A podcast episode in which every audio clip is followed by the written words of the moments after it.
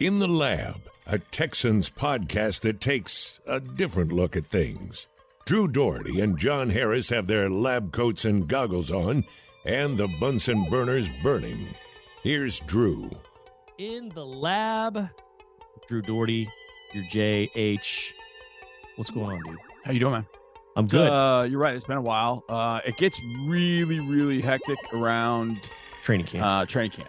I mean, really hectic. And we're doing interviews with players and writing, and we got all kinds of stuff going on. So yeah, we're back out. We're back on the horse, and the lab's back. So it's good to be here. Let, let's talk. Okay, before we get into this game, we're going to talk a little bit about the Saints and a couple players to keep your eyes on, two to view. I gotta see. Look, look, I'm slow right now, and you know what? I think, because of this heat and because yeah. I'm getting a little bit older. Yeah, yeah. Every day I came off the practice field, I was a little dumber. I'm not joking, man. Like I was a little bit dumber. This took this one took a lot out of me. Yeah. And yeah. like you think I'm being funny, but no, I'm I'm serious, man. I'm only laughing, Drew, because that's exactly the way I have felt.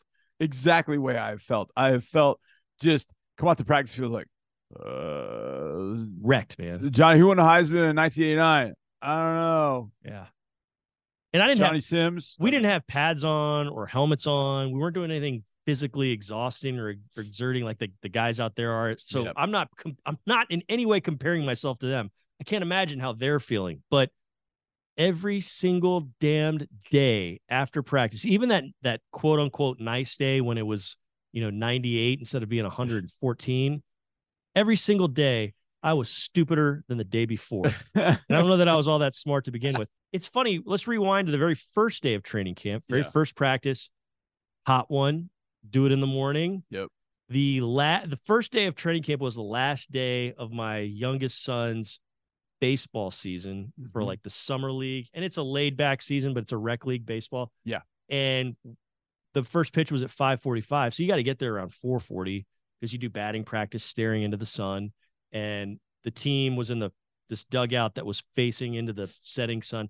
And we tied the game. And I'm putting all the equipment up right afterwards because we have to go to the party, the team party that see, that ends things. Yeah. And I'm sure I'm just looking like my face is about to melt off. And my mom, my mom was there, and she's like, "Are you okay?" I was like, "Yeah, yeah, I'm fine." And then she texts me while I'm at the party, and she's like, "Hey, I'm worried about you. Are you tired?"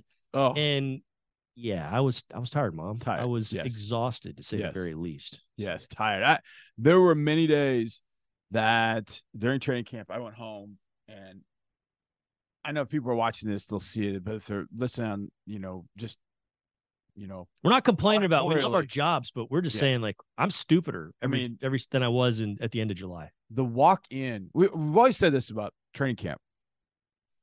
You go out there, and it's and it's hot. This It just was extra spicy. Yeah.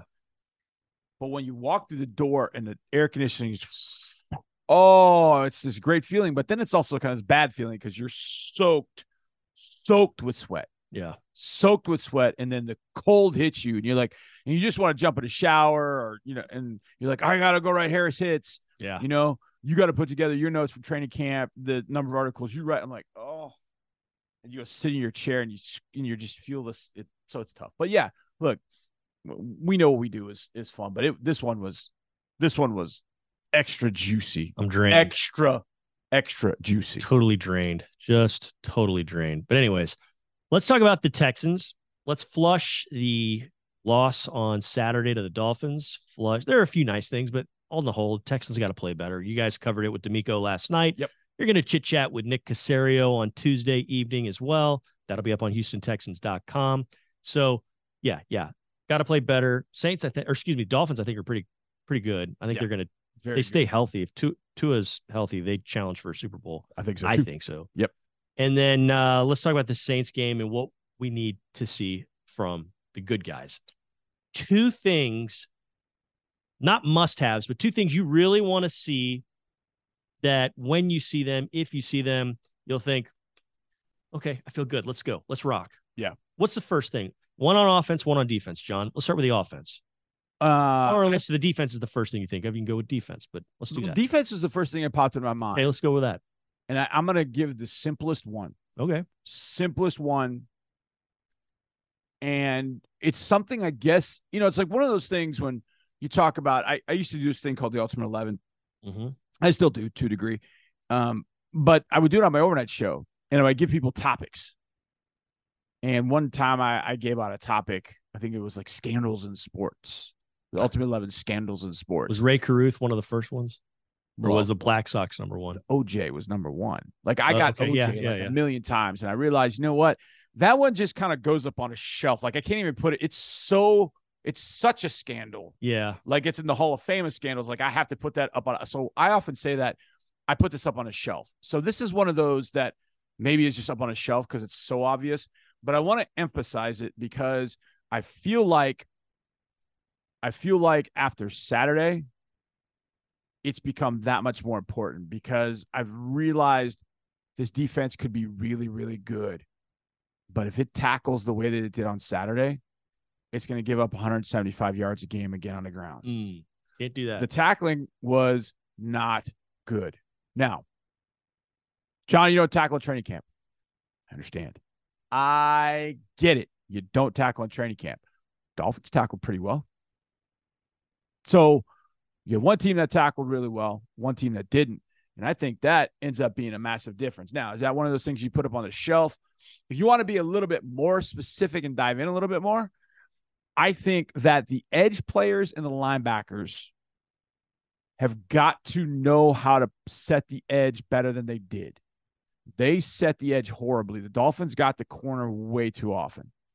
That's got to be a violent, dominant, you're not running outside mm-hmm. at all. And the Dolphins did that, and they did what they wanted to, and they ran the ball, and that was sort of depressing. So put the one up on the shelf, tackling. It's always going to be there. But setting the edge was really good against New England. It was putrid the other night. And the Dolphins do some things that are different than the Patriots. But you still have to be football violent at the edge on both sides at all times. Will Anderson was, for the most part. Jonathan Greenard was, for the most part. Everybody else didn't happen. Hmm. But there's also some things that have to work with the linebackers too. There are going to be sometimes where that outside guy is going to get pinned inside just by the blocking scheme. Mm-hmm. Now it's a corner's responsibility. It's a safety's responsibility. It's a linebacker's responsibility to go up there and set the edge at that point because that guy had to give himself up with the down block. You got to have somebody. That didn't happen either. Offensively, to me, again, this is kind of like tackling. Right there with tackling on the shelf mm-hmm. is catching the damn ball. Yeah. Yeah. You know, I don't know how much you guys talked about this, but I wonder, wonder what sort of algebra or chemistry got jiggled up when the Texans knew Tank Dell wasn't going to play, because that, yep. that was something that happened moments before the game. Yeah. He went out, he was in his pads and right. everything, got ready. And then he comes out right as, uh, right as the Texans are kicking off, and he's in a t-shirt. He's in, in his iron sharpens iron t-shirt. And and listen, I know it's the preseason, so it's not mm-hmm. too, too involved game right. plan wise, but that had to have kind of messed with some things. And you do need to adjust, and you need do need to be ready for stuff like that on the fly. But when you've got a guy who's clearly going to be a big, big part of your offense, and he was your best receiver the week before, absolutely, that affects things. I wonder what this offense looks like if he plays last week versus what we saw. I think what I've, what I try to do, Drew, in situations like that. Yeah, you're right. How, what's the, what's the kind of football butterfly effect of Tank being in there or not in there? Mm-hmm. You know, that they have some, did they have some dial up plays, you know, certain plays that they had earmarked for Tank. Well, we got to shelve those now. So I try and separate it best I can from, okay, maybe they could have run these plays with Tank and maybe things look different. Versus here's what we saw, and here are the things that bothered me the most. Number one was catching the ball. There were at least three or four drives that continue. There was I could think of six drops when I was texting Mark the other night after the game, or Sunday after, afternoon. Um, I, I just in my head rattled off six drops. Okay, and I'm like, how many of those would have kept drives going? At least three. And if you keep drives going. Well, say you keep those three drives going with just, just another set of three downs before a punt or a field goal, whatever. It's another nine, ten plays. Well, what do you do with another nine, ten plays? You know, what does C J do with another four or five plays? What does Davis do with another four or five? I feel bad for put Davis. Put the ball in the end zone. You maybe put one in between the uprights. Absolutely. It's, you maybe get a, so. Yeah, you get maybe ten more points. Maybe so. Maybe more. Yeah, absolutely. And so it sounds, again, right up there with tackling. But those are the things that in a training camp situation, you know, like we haven't seen. Like tackling, you just don't see in training camp. But tackling was not an issue up in New England. In fact, it was very good. Catching football up in New England was not a problem for the most part. It's pretty good. And we've seen it be pretty good in camp. All of a sudden, Saturday night, like guys that normally catch the ball can't catch a cold. Mm-hmm. But those are two. And it's in one, one thing that popped into my head at that point was once you get to this point of preseason, you start, you've added a lot to the playbook. You've added a lot mentally. You've gone through these physical practices. You're pretty drained after one hundred degree heat almost each day. You take the little things for granted. Now, I thought they blocked pretty well. Mm-hmm. Although the although the offensive line blocked pretty well, uh, especially the first group. But the tackling, the catching, those two things you can kind of take for granted. I catch the ball, you know, I'm right. catch. They didn't. They didn't. They had like six passes they could have caught. So you're going to get challenged. You're going to get challenged. Now, I thought they got challenged by a really um, stout defense, and I thought at times they responded, and I felt like they did a lot. Um, it was like they wrote the perfect sentence, but then they put the wrong, um, they put the the wrong, they put a period when they should put exclamation point. They put a question mark when they should have put a period. You know, it was like they did everything right, but then right there. Now they had they had plenty of opportunities and plenty of moments where they didn't do everything right, where the sentence is all janky, but the the times when the sentences were perfect, the ball was caught. Was a smoothly written paragraph. Like that drive with C J was like, man, that was poetry. Right. That was nice. But then other times it was the delay a game early. It was um, drops. It was a bad snap on the drive after the Dolphins scored a touch. Uh, no, the Texans got the ball back at seven to three. A bad true snap. learning ex- experience. A true, Absolutely. true learning so experience. Clean, clean up. And D'Amico said it. And I, I pointed at him over here because this is where he sits next to me in the, our uh, interview. To he John's right, very, very um, important, and I and I was like, it made a lot of sense. Control the things you can control. Yeah, you know the one play that I had no, I I just all right. Remember when Tyreek just completely lost? I don't remember who's covering him. So it was a nickel. It might have been dead. He, yeah, Tyreek Hill is going to. He do just that. lost somebody, yeah. And you're like, it's Tyreek. He's like, one of the greatest in the game right now. You, you just kind of like, yeah, what are you going to do? Do you think he's the best receiver in the N F L? See, here's the thing, Drew. I I've never looked at Tyreek as a receiver. Yeah. I've always looked at him as like a weapon X because of how he's used. So maybe I shortchange him until I say I think he's one of the five best players in the league. Yeah. Like my sons will he say scares me to death. My sons ask me all the time, like, yeah. is this guy better than this guy? Is this, and they say, who's the best receiver in the league? Tyreek or Je- Justin Jefferson? I'm like, who would I rather face on a Sunday? Anybody else. Yeah. Anybody else, he scares the fool out of me. But the he's point a take being, your breath away guy, right? The point being, what D'Amico is talking about: control the things you can control. Play clock running down. You take a timeout yeah. or get up there. You know, get lined up, get in your playbook a little bit more so that you know where you need to be, where you need to be lined up for C J. It's a good moment to hey, the play clock is right over there. John's standing right by it. Go look at John. He's standing right next to it. Look at it. Know what? Know the timing of that. Um, bad snaps. Hey, work on your snaps. Make sure you don't have those. Drops. Hunter passes in front of the jugs gun. There are things you can control. You need to control um, and be in control of. There's going to come a time you just get your ass whipped. I'm sorry. Right, right.